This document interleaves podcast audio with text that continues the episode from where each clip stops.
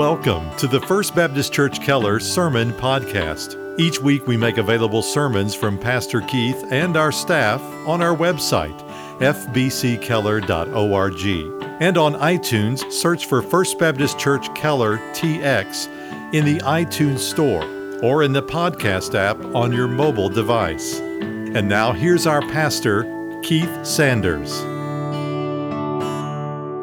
Let's open our copies of God's Word, please, to the New Testament book of Romans. We've taken an extended break from our verse by verse study of Romans. We began one year ago last Sunday. It was a long and uphill journey through the first eight chapters of Romans. It began with uh, Paul's expressing his love for the believers in the city of Rome and his desire to be with them personally, although that was impossible at that time. And he declared that he was not ashamed of the gospel. From there, he launched into an indictment of all humanity, including all of us. He was like a courtroom lawyer, prosecuting attorney, bringing charges against all humanity. Man, Paul says, has rejected his creator and his revelation, and he's gone his own way. The history of man, Paul says, is not upwardly evolving as many of us were taught, but it's downwardly spiraling into deeper and deeper forms of depravity until it will come one day to its logical conclusion. And that logical conclusion is that God gives man what he wants. Oftentimes, that's how simple God's judgment is. He turns man over to his own devices. Man wants to be the captain of his own destiny. God turns him over to a depraved mind and the actions of depraved minds. And Paul concludes that all men are without excuse before God, their creator and judge. And speaking of God's judgment, Paul declares that because of our sin, man is storing up wrath against the day of wrath. And I take that to mean it's like a, a dam that is holding back water. And year after year, the water gets deeper and deeper and more pressure, and one day the dam will burst and destruction will follow thereafter. Paul says that everyone is guilty, and he includes both groups of people that he thinks about Jews and Greeks. In Paul's mind, those were the two classifications of people you're the Jew or you're a Greek, and he says both are guilty before God. He goes to great lengths to show that. Every time we think Paul is just about finished bringing indictments against us, he hits us one more time. Until mercifully, he comes to chapter 3, verse 21. Listen to it. He says, But now, apart from the law, the righteousness of God has been manifested, being witnessed by the law and the prophets, even the righteousness of God through faith in Jesus Christ for all who believe. There's no distinction. All have sinned and fall short of the glory of God, being justified as a gift of His grace through the redemption which is in Christ Jesus, who God displayed publicly as a propitiation or a satisfaction in His blood through faith. Paul gloriously states that Jew and Greek, yes, are guilty and deserving of God's wrath, but yes, Jew and Greek can be saved and reconciled to God by the same blood of Jesus. He speaks there of the doctrine of substitutionary atonement and specifically the doctrine of justification by faith. In fact, if I could put a theme over the entire book of Romans, that would be it justification by faith. Finally, three chapters and a half in, we have some relief and some hope for our condition. And now from 321 through chapter 8, where we finished last spring, Paul expounds on the doctrine of justification. How a man or woman, a boy or girl, can be made right with a holy God. No wonder so many of us in this church learn to share our faith and evangelize through what we call the Roman road. Just walking through the book of Romans, leading people to faith. And it's not any different than we taught you this summer in our evangelism class God, man, Christ response. Paul began with God's creation of the universe and man's rejection of God's authority over his life. God loved the world so much that he sent Christ in the world to live a perfect life and die in our place. And, and then man's responsibility is to uh, believe on Christ, trust in him through childlike faith. That is the gospel. Well, chapter 7 explains in great detail the gospel. In fact, it talks about the implication of when a person is saved and born again that we are in Christ, that we are united to Christ in a way that's hard to explain. We camped out several weeks there and into chapter 8. And chapter 8, in my opinion, is the mountaintop of all of the Bible, particularly verse 1, which says, There's therefore now no condemnation for those who are in Christ Jesus. What a glorious truth. The fact that nothing can separate a true Christian from God and from salvation. And we rejoiced, didn't we, as we admired the golden chain of redemption in the heart and mind of the Trinity before time itself. Listen to Romans 8 29. For those he foreknew, that is, those he set his saving love upon in the past, he also predestined to become conformed to the image of his Son, so that he would be the firstborn among many believers and many brethren. And these whom he predestined, he also called, and these he called, he also justified, and these he justified, he also glorified. That's God's plan of redemption. We finished up the first half of Romans last spring by explaining Paul's great declaration of assurance in verses 37 through 9. I'd encourage you to memorize these three verses. But in all these things, Paul says, we overwhelmingly conquer through him who loved us. For I'm convinced that neither death, nor life, nor angels, nor principalities, nor things present, nor things to come, nor powers, nor height, nor depth, nor any other created thing will be able to separate us from the love of God, which is in Christ Jesus our Lord. Amen and amen. Now, the preacher of Ecclesiastes said there's a time for everything under the sun. In our time to rest and reflect on the first half of Romans is over. It's time to pick up our pack and get moving again through the next half of the, of the book. And what awaits us is exciting intellectually, it's challenging theologically. Lord willing, over the next 18 Sundays, we'll be in Romans chapter 9 through 11. And Romans 9 through 11 is likely, certainly, not likely, certainly, the most debated and disagreed upon section of Scripture in all the Bible. So we need to have a lot of grace with one another. We need to be prayerful, patient, open minded. We're going to be challenged together as the Lord teaches us about His sovereignty over all things. Are you interested? I am. Let's begin by reading our text Romans 9 1 through 5. I am telling the truth in Christ, Paul says. I'm not lying. My conscience testifies with me in the Holy Spirit that I have great sorrow and unceasing grief in my heart. For I could wish that I myself were accursed, separated from Christ, for the sake of my brethren, my kinsmen according to the flesh, who are Israelites, and to whom belong the adoption as sons, and the glory, and the covenants, and the giving of the law, and the temple service and the promises. Whose are the fathers, and from whom is the Christ, according to the flesh, who is over all, God bless forever. Amen. The title of the message today is What About Israel? That really is the question that Paul is seeking to answer in the next three chapters. The church in Rome was likely founded by Jewish converts who returned to Rome after being converted on the day of Pentecost. But as was the case in many of the larger cities of that day, the vast majority of the new Christian converts were not coming out of Judaism. Rather, they were Gentiles coming out of pagan and often polytheistic cultures. Paul was an apostle, he said, sent to the Gentiles to teach them, to evangelize them, and to train them. Because Paul was Jewish and incredibly zealously committed to Judaism before his conversion, some were apparently accusing him of turning his back on his fellow Jews. Some question that Paul addresses in this section concerning his relationship with Israel, that is, God's relationship with Israel. Specifically, these What are the implications of the obvious fact that most Jewish people reject Jesus? We'd admit that, right? Most Jewish people do not accept Jesus as their Messiah, and they never have. Has God's word failed? That's one possibility that Paul has to deal with. Has God been unable to fulfill his promises? Is God unjust that he saves some and not everybody? Is God unfair to hold anyone accountable for their own sins? Most specifically, Paul wants to answer the question Does God have a future plan for the nation of Israel? Now, these are just some of the questions we'll examine in weeks ahead. For today, Paul strikes a very personal note.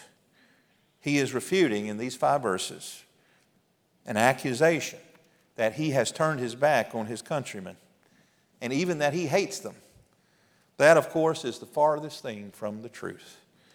First, let's look at Paul's grief over Israel's rejection of Christ. Verse 1 I am telling the truth, I'm not lying. My conscience testifies with me in the Holy Spirit that I have great sorrow and unceasing grief in my heart. Now, I wonder what breaks your heart.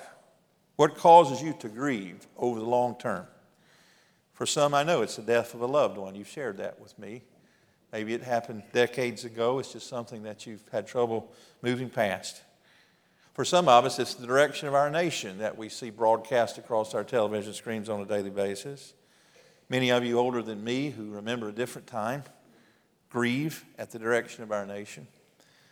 But what broke Paul's heart was the rejection of Jesus by his countrymen, the Jews. The reality that for many of our fellow Keller residents, our coworkers, our neighbors, our classmates on the road to hell ought to break our hearts. We ought not to be able to read Bible passages about God's wrath and judgment and hear sermons on hell without grief for the lost. But I confess sometimes we can and even do. We talk about God's judgment and wrath, and we're unmoved emotionally. James Montgomery Boice is a now passed away preacher that I admire and read everything I can from him.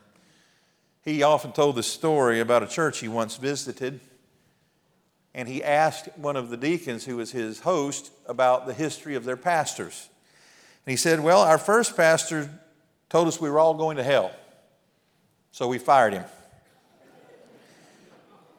We hired another pastor, and we said, What does he tell you? He says, We're going to hell. He said, But you don't fire him. He says, Why not? He said, When our first pastor said we were going to hell, he sounded glad about it. and when our present pastor tells us we're going to hell, he sounds like it is breaking his heart. What breaks your heart?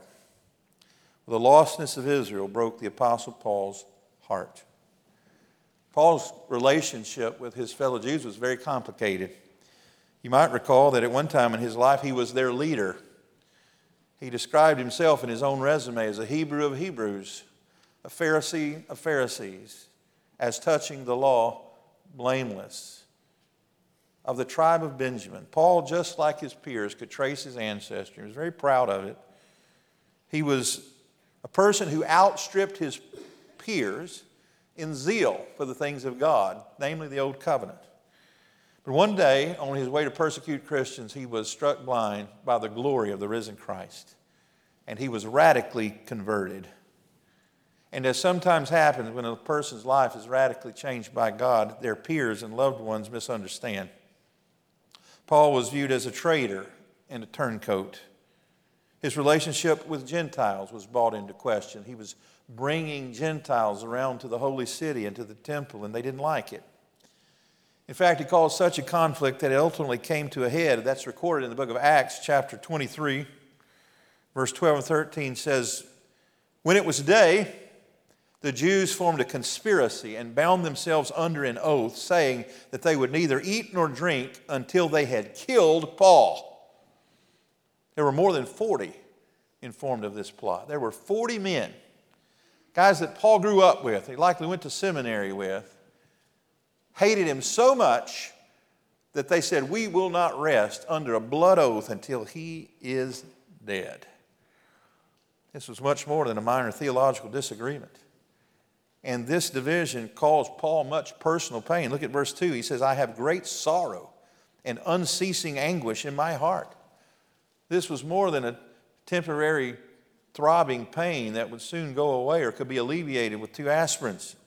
This was a constant anguish of heart in the deepest recesses of his emotions. It went with him everywhere he went because everywhere he went, he was faced with the same accusations. Remember, first he would go to the synagogue and preach to the Jew first and then to the Greek. And in some of these synagogues, some believed and some didn't. In some, they were hostile to him. Some of them drove him outside of town, and some of them even tried to take his life. But he was hounded by these accusations of heresy, specifically the heresy of antinomianism. The word antinomian means against the law. And when these Jews heard the gospel, they said, Well, Paul, you're saying that the law is not important, or you're trying to do away with Moses. Moses was their hero, and they'd spent all their life studying to learn to interpret the law. And Paul seems to be setting the law aside. And they said, You're an antinomian, you're against the law. This is going to lead to chaos. There were further personal accusations of Paul was uh, an anti Semite. Isn't that ironic? A man who called himself a Hebrew of the Hebrews, accused of hating Jewish people. Nothing could be farther from the truth. The truth was that he was hated by his peers for loving them enough to tell them the truth. That has not changed to this day. Sometimes people will hate you for loving them enough to tell them the truth. Adrian Rogers used to say, though, and I agree with him, he'd say, I, I'd rather be hated for telling the truth than loved for telling a lie. And Paul would rather be hated by his countrymen for telling them the truth and loved by them for telling them a lie. So, secondly, let's look at Paul's great love for his kinsmen. Verse 3. He said, For I could wish that I myself were accursed, separated from Christ for the sake of my brethren, my kinsmen according to the flesh, who are Israelites. Now, I have a very personal confession if you won't tell anybody. I don't like that verse. It's not because I don't believe it's true. I think Paul is perfectly sincere in what he says. I don't like this verse because, truthfully, I can't relate to it very well. I'm not there. I don't know about you. I don't love anyone or anything enough to be cut off from Christ for their sake. Now, most of us are willing to go through some pain, inconvenience, maybe even make what the world would call major sacrifices for those we love. My wife had our four children, I was amazed that she kept having them.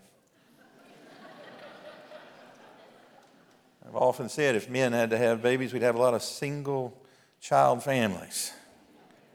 Mothers come near death giving their children birth. Fathers, if they're good ones, every day thereafter put their children's need ahead of their own. We make sacrifices for those we love. We can relate to that much. We even have had families in our church donate organs from their own bodies to save their children's life. Occasionally, you'll hear about someone who, who literally dies so that their loved one may live. And we admire those kind of things. But surely Paul doesn't mean what it sounds like he said, that he's willing to be accursed from Christ.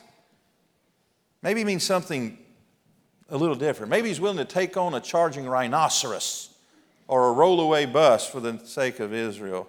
Maybe that's what he means. He's willing to die. Well, Paul was willing to die, and he did for the gospel. That's not what it says. And the reason this verse makes me so uncomfortable is because I know what it says in the Greek. Paul says he's willing to be accursed from Christ. Let me say it very clearly. He's saying he's willing to be damned to hell for the sake of his countrymen. Now, we know this is hypothetical. It's not possible. Paul couches it in terms of the hypothetical. We know this because don't forget, Paul's the one who wrote chapter 8, which is all about how we can't lose our salvation, that he will hold us fast, and nothing can separate us from the love of Christ, not even death, and I would add, not even our emotional attachment to those we love most. Nothing will separate us from them. You can't lose your salvation. Paul knew that, and yet in his heart, in his emotions, he was so grieved for Israel that he had to say it. If he could, he would trade places. Paul is emphasizing here his sincere, constant, and ever present grief over the lostness of his countrymen. Now, I have fits and starts of grief over the loss, lostness in our city. Don't you? There are times when I pass by people on the street and sitting in a grocery store line or at a cafe and I look across the table and say, that person is bound for either hell or heaven. I ask the Lord to increase my burden for the lost, but I cannot say yet that I have sincere, constant, and ever present grief for the lost in this country. I should, but I don't. Well, why did Paul feel it necessary to hammer home his love for Israel with such a declaration? Remember, he's using terms like, I'm not lying. I'm telling the truth. He knows that people will doubt the sincerity and the veracity of such an outrageous claim. Well, I think it's because he knows. He's been hard on them in this book of Romans. And he's been hard on them in his preaching, and, and he knows that their anger is real. Just how hard was Paul on only. Well, turn back to chapter 2. Remember, the first part of chapter 2, Paul is indicting Gentiles. He's showing how the pagans are guilty. And I remember when I was preaching chapter 2 here, I, I, I told you imagine Paul's Jewish peers he went to seminary with, and Paul's up there pounding the pulpit, telling how all the Gentiles are going to hell. And they're saying, Amen, Brother Paul. You tell them, you tell those Gentiles they're going to hell. And then in verse 17, he makes a radical shift. And he turns his attention away from the Gentiles towards Jewish people. And it gets very personal. He uses that transitional conjunction. But if you bear the name Jew, and rely upon the law and boast in God and know His will and approve the things that are essential, being instructed out of the law, and are confident that you yourself are a guide to the blind, a light to those who are in the darkness. Paul is just reflecting, I think, of his own attitude before he was saved. He was not viewing himself as groping around in theological darkness. He was a bright, shining light. Everyone told him that. Paul, you're the one.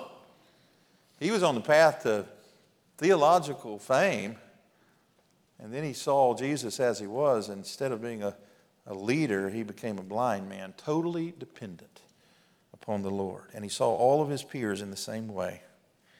Verse 20 says, You think of yourself as a corrector of the foolish, a teacher of the immature. You have the law, the embodiment of knowledge and truth. You, therefore, who teach another, do you not teach yourself? You who preach one shall not steal, do you steal? You know you're not supposed to commit adultery. Don't you commit adultery? You who abhor idols, do you rob temples? You who boast in the law through your breaking of the law, do you dishonor God? For the name of God. Now, verse 24, highlight it, mark it. Here's his real point. He could not have said anything more harsh, more telling, more painful to the Jews than what he's about to say. For the name of God is blasphemed among the Gentiles because of you. Now, this isn't something new. He's quoting from the Old Testament. Paul felt it necessary to hammer home his love for Israel because he'd had some, he's had to say some very hard things to them. And I say to my preaching interns here, you can say some really hard things to your congregation one day if they know you love them. But if you are aloof from the people in their time of hurt, when you don't visit them in the hospital and you're not there for them when their parents die, when it's time to get up and say, Thus says the Lord, and you say some very hard things about their own sin, it's going to be hard if they don't believe you love them. And Paul is reminding them he's doing this out of love. I do love you, and this is why I have to say these things to you. Paul never once denied the fact that the nation of Israel was chosen by God. They were chosen to be the channel of blessings through which all the nations of the world would be blessed.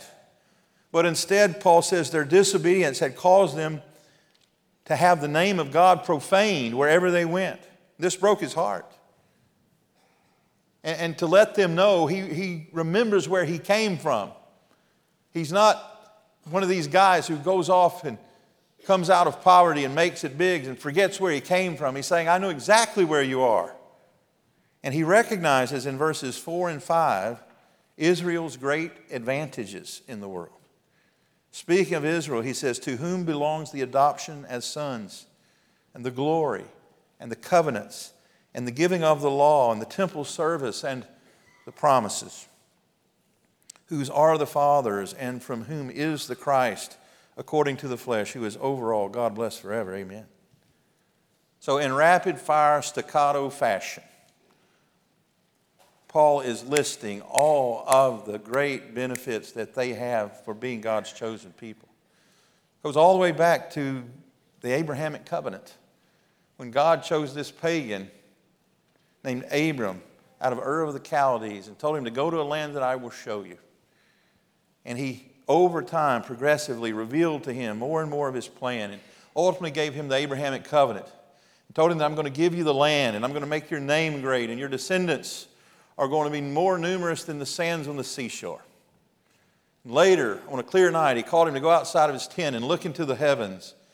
And he said, Your descendants will be more than the stars that are in heaven. That truth struck me this summer on vacation. We were on a beach in North Carolina, and sand as far as, as you could see. I was reminded of this promise. I also read an article recently about a new telescope that has been sent out beyond where any telescope has been able to see before. And it's starting to send back these incredible images of outer space. And all the scientists are amazed. Why? Because they said space is infinitely larger than we ever imagined. And I read a leading expert in astronomy that said he believes that there are more stars in the universe than there are sand on the seashore.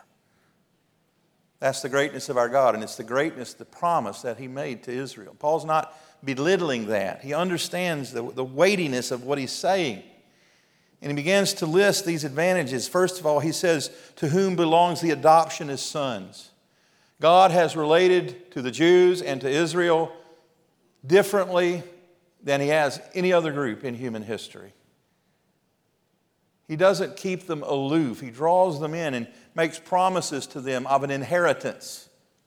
They still have this promise of the land today that he is one day going to rule and reign among them. This is a promise to a son, not an acquaintance, not, not an enemy. That's how God dealt with them as children. And he says, To them also belong the glory. Now, what in the world could he mean by that? Because we know the word glory in both Testaments is the manifestation of God's presence with brilliant light. I was reading in my Bible reading just recently of how God prescribed to the Israelites when they were roaming in the desert, escaping Egypt before they got to the promised land, how they were to build a tabernacle and how its dimensions were to be just so, and they had a holy place where God's glory dwelt. And they were to stay there until he told them to leave. And when Solomon built the permanent temple there in Jerusalem, how God's glory filled the temple. God's glory was present in a very tangible way that was never present in any other group of people on earth. He says they have the covenants. Covenants are contracts or promises that God made to them. And He has not gone back on any of those yet. And then He says they had the law. And that, friends, is where the rubber meets the road. Paul's peers were lawyers in the strictest sense of the term. They studied the law day and night. That's what the Pharisees did. They rolled it over in their minds. They debated it. They discussed it. They added to it, unfortunately, which was one of their great sins. Put burdens upon the people that God never intended to. And so they, for them, it was a bridge too far. They felt like Paul was putting down the law, that thing they'd built their life on. He also gave them the temple worship. They were so proud to go to Jerusalem up on the hill and they admired the architecture of the temple. They loved to go in and out of its rooms and its gates and gather there to pray, to give their alms, to be seen of others. They admired the symbolism of it, that God was on their side. And then he says, verse 5, whose are the fathers, plural. He's talking about the patriarchs the great men of the women of the Old Testament, many of whom are listed in Hebrews in the Hall of Fame of Faith Abraham, Isaac, Jacob, Moses, and Aaron, David, and Solomon. These great men that they told stories to their children about. They were proud that they could chase, trace their genealogical records back for centuries, and they knew which tribe they were from and to whom they belonged. These are great and incredible advantages and privileges, but there's one more that Paul saves that's the greatest privilege that the nation of Israel has. Look at verse 5. Whose are the fathers, and from whom is the Christ, according to the flesh. What does he say? The greatest promise that God gave Israel is that through them all the nations of the earth would be blessed, namely, that God was going to send the Messiah. See what God was doing in preserving those millions of Jewish slaves in Egypt, he was preserving the Messiah that was to come. And, and one day, when the time was right, at just the right time, the scripture says he broke into human history, born a Jew, according to the flesh. Now we know that he was uh, divine. But according to the flesh, he was Jewish. How do we know? Because there are two genealogical records of the Lord Jesus Christ in the New Testament and both of them are Jewish, right? The book of Matthew, starting with Abraham, all the way to Joseph, we find this genealogical record. This is Paul's statement. I understand how painful this is for you. I understand that you think that I've turned my back on you. I understand that you think I'm antinomian, but I'm not. I have been born again by the blood of Jesus, and I want you to be. That's Paul's point. Paul affirms all of these advantages, but we're still left with the question if those things are true, and they are, if the Jews had this relationship through the covenant of sonship, if they saw his glory face to face, if they have all these covenant promises, they have the Mosaic law, they have the temple, they have all the promises of God, they have the reputation and the history of the patriarchs, they know that the Messiah is going to come through them. Why did they not bow the knee to Jesus? That's the question Paul has to deal with because that's what even some of the Gentiles were saying. Paul, you're telling us that Jesus is the Messiah, yet your own people, by and large, rejected him. He certainly must not be the Messiah. And that's what Paul does for the next three chapters. He answers these objections and questions, just like that one. Why did the Jews not accept him? Because in God's sovereignty, he was allowing the Gentiles to be brought in. There's two words I want you to keep in mind as we seek to answer these questions about Israel. Today's question is what about Israel? Remember these two words partial and temporary. See, Paul had to admit that from the human eye, in a historical perspective, it seems as if Israel has been set aside by God, right? He's not using them primarily today to bring glory to himself. He's using the church, which is made up almost all, not all, but almost all, of Gentiles. And, and so cynics would say, well, this proves Jesus is the Messiah. Paul says, no, it doesn't prove that at all. In fact, Paul harkens back to Old Testament history to prove his point that this hardening of Israel is only partial and it's only temporary. Partial means not totally, right? Now, let me just ask you, and the answer is incredibly obvious. Don't overthink this. How do we know that the hardening of Israel is only partial? that it doesn't include everybody. Because Paul's Jewish, right? He said, I'm Jewish. And in fact, those 3,000 people that were saved in Jerusalem on the day of Pentecost were certainly most all, if not all, Jewish. And they went back to start churches. The, the original 12 apostles were Jewish. So it's a, it's a hardening, but not total, it's partial. And he goes back to Elijah as his example here. You remember when uh, Elijah was walking the fields of Israel? They had a wicked king who had married a, an alien wife who brought in strange gods, namely Baal. And she brought her priest with her from overseas, and all the people to win her favor started worshiping Baal. I say all, many of them. It came to the point where Elijah called a prayer meeting up on Mount Carmel, and they built an altar and they sacrificed to a bull. And he said, Here's what we're going to do we're going to find out today who's really God. And he told the priest of Baal to pray to Baal, and if he was God, he'd send fire from heaven and consume the sacrifice. And they prayed and had all sorts of incantations and remonstrations, and nothing. When they finally were so fatigued they couldn't pray anymore, Elijah said, It's my turn. And he told them to pour water over the altar and the sacrifice and filled the trench around it. He called down fire from heaven, and God heard his prayer and consumed the wood, the animal, and even lapped up the water in the ditch. It was a great victory for God and for Elijah, you would think. But instead of doing a victory lap, he went into hiding because he knew Jezebel wanted his head. In fact, he became so distraught, he went out to pray to God. He said, God, I'm the only one left that loves you in the whole land. You know what God said to him? No, you're not. There's 7,000 others that have not bowed the knee. See, it's always been the case, is Paul's point, that not nearly the majority of Jews were truly believers. There's always been a remnant. And I bet you, if we went around and did a poll today, almost all of us know a few Jewish Christians. Not hundreds, but we all know a few. And in every generation, there's been that remnant of believers. And I don't want to give away the ending yet because uh, 18 weeks from now we're going to be in chapter 11 and we're going to answer the question Is God finished with Israel? And the answer is a clear no. Paul says one day there's going to be a great revival. and ingathering of Israel. So, what should we do in the meantime? We ought to pray for our Jewish friends' salvation. There are not two gospels. There's not a gospel for Jews and a gospel for, for Gentiles.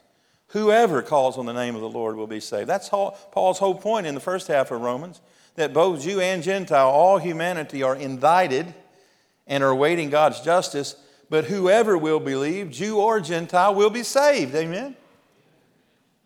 And so let's pray for our Jewish acquaintances and friends that they'll be saved. Let's pray for our Gentile friends and neighbors the same. And let's ask God to give us a burden for souls. I can't imagine ever getting to the point where Paul was, that he'd be willing to give up his own salvation for others, but let's pray that we get somewhere close to that, right? That the Lord would make us see every human being we pass on the street every day as a potential trophy of His grace. And then let's ask the Lord to give us boldness to tell them the truth. We're not naive, uh, naive enough to think that when we tell people the truth, they're all going to love us. They didn't Paul. They didn't Jesus. Jesus says, a servant's not better than his master. We must do what we're called to do, and that's take the gospel to the nations, including Israel. Let's pray. Heavenly Father, Lord, we thank you for your word. Father, it's crystal clear that uh, Paul was brokenhearted over the lostness of his kinfolk. Father, sometimes we can be aloof, distant when we talk about holy things. We can even be guilty of preaching on hell with a cold heart. Forgive me, Lord. Father, would you give us a burden for souls, Jew or Gentile, man or woman, boy or girl?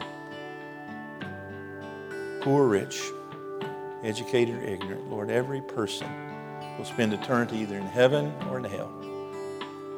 Help us to live in that reality every day. Help it to inform the way we have conversations and the way we order our days. Father, you promise in the Bible that uh, those who bless Israel, you will bless. Those that curse Israel, you will curse. I, I pray for our government, Lord, that we'll believe that Father, I pray for this great revival that you say is coming in the end time, where all Israel will be saved. Lord, we long to see it. Would you do it for your glory? In Jesus' name, amen. Thank you again for listening to our broadcast. To learn more about First Baptist Church in Keller, Texas, or to hear more sermons by Pastor Keith and our staff, visit us online at fbckeller.com www.ccc.org.